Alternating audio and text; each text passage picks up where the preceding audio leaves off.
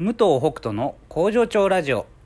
この番組はパートさんが好きな日に連絡なしで働くエビ工場パプアニューギニア海産代表武藤北斗がお届けします。え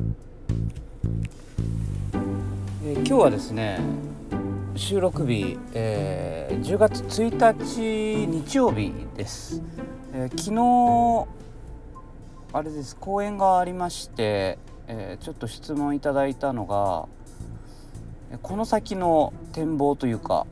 どうしていきたいかで、これって結構講演とか、まあ、取材の時とかに聞かれることなんですが、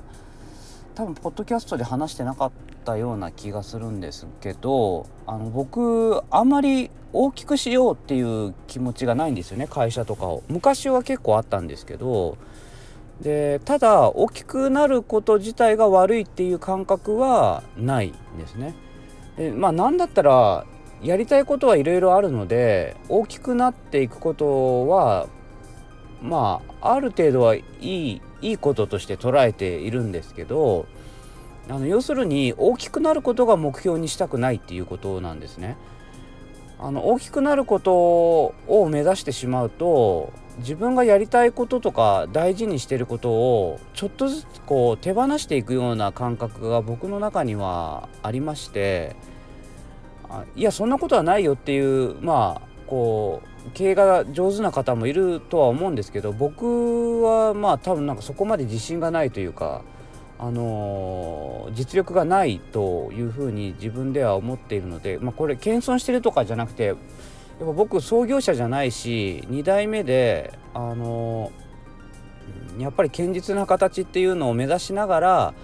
あの少しずつ大きくなるっていうところでいいのかなっていうふうにね、本当に思ってるんですけど、あの、まあ、今飲食店というか、まあ、エビフライ屋さんをやりたいなとかっていう気持ちはありますけど、やっぱり最初からすごいでっかい店舗でお金かけてその内装作ってとかっていうのよりは、やっぱりなるべく安いところで、あの最初はねちょっと小さい感じで、まあフリースケジュールでやりたいとかね、そういったなんかまあちょっと普通とは違うところを目指してたりはするんですが、やっぱエビフライ屋さんをやってそれを店舗展開してってみたいなところを目標にすると、多分フリースケジュールをいきなりやるとかはないだろうし、まあ、それが要するに僕のやりたいところなはずなので、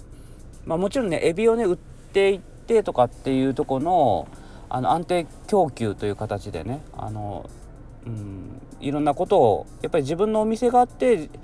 でそのお店で販売をしていくっていうことができれば、うちみたいなこう現地から直接買って、まあ、一銭買いっていうその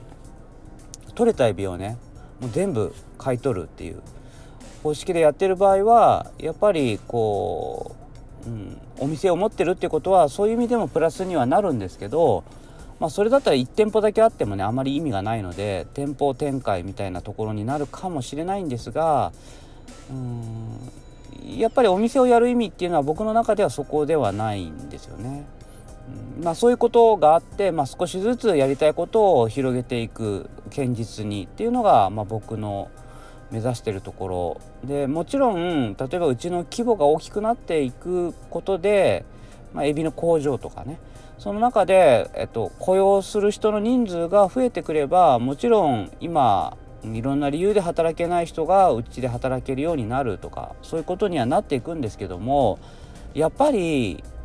うーんうちが大きくなるぐらいの規模で変わるんではなく、もっと大きな視点でそこは変わっていくようなことを僕は目指したいなと思っています。要するに僕がやるのではなく、こう、こういう考え方とかやり方とかね、フリースケジュールとかのそういったものを、フリースケジュールをやることというよりは、まあ、もちろん今はあのフリースケジュールやってくれるやってくれるとか、あの一緒にねやっていこうっていう人が増えていくことを目指してるし、あのそれがすごく嬉しいんですけど、ただフリースケジュールが絶対っていうわけではない。あのそれぞれの会社やあの働いてる人たちの中でフリースケジュールの在り方も変わってくると思うんですよね。だから、うん、全部を統一しようっていうわけではないけど、このマインドみたいなところが共有できる社会になっていくと結構大きく変わってくるのかなと思っていて、僕はそこを目指したいと思ってるんですね。となるとうちが大きくなることよりも、うちはやっぱりね、継続することとか変えていく、いろんなことをあの試して、これが良かったこれが悪かったで、それを正直に話をして、まあ、経験値を積んでいき、それをみんなに発信していき、でそこでみんながどう考えてくれるかっていう、なんかそこが僕らのや僕らの役割かなっていう気はしてるので、まあ、とにかく継続ですよね、うん、フリースケジュールを絶対かたくなにやるっていうことでもない、もっといい方法があるかもしれないし、もしかしたらフリースケジュールはダメなやり方かもしれない。でもそれもこう探りながらやっていく、うん、だからこのポッドキャストもそうだし、ノートもそうだけど、そういう意味では僕が、うん、いい格好しようとしたりこう不都合なことを隠したりっていうことをしたらもう全く意味がなくなっちゃうので、うん、そこはあのー、正直にね話していくっていうところは大事なところなんだよなっていうふうに自分では思ってます。だからね、たまにやっぱりこう従業員のプライバシーのこととか、うん、今働いてる人たちのことをリアルであんまりどうのこうのっていうのはなかなかそこはねちょっと難しいので、うーんこう黙ってることとかもありますけどね、もちろん、うん、でもそれはなんか隠したいとかっていうよりもやっぱり今の働いてる人たちとの関係性とかどうしていくかっていうことを考えてですね、だから後々いろんなことを昔はああだったこうだったっていうね、今だから言えるみたいなことはまあもちろん出てくると思いますけども、うん、まあそんな感じで僕は先のことを考えております。以上です。また明日。すいません、最近ねこの最後の秒数があの長くなっちゃうのはあのストップボタンを探してるんです。すいません、また明日。枠を外したダンスしてるよ When I am a queen ダンスしてるよ。すべてに意味があったトゥトゥニューシングル When I am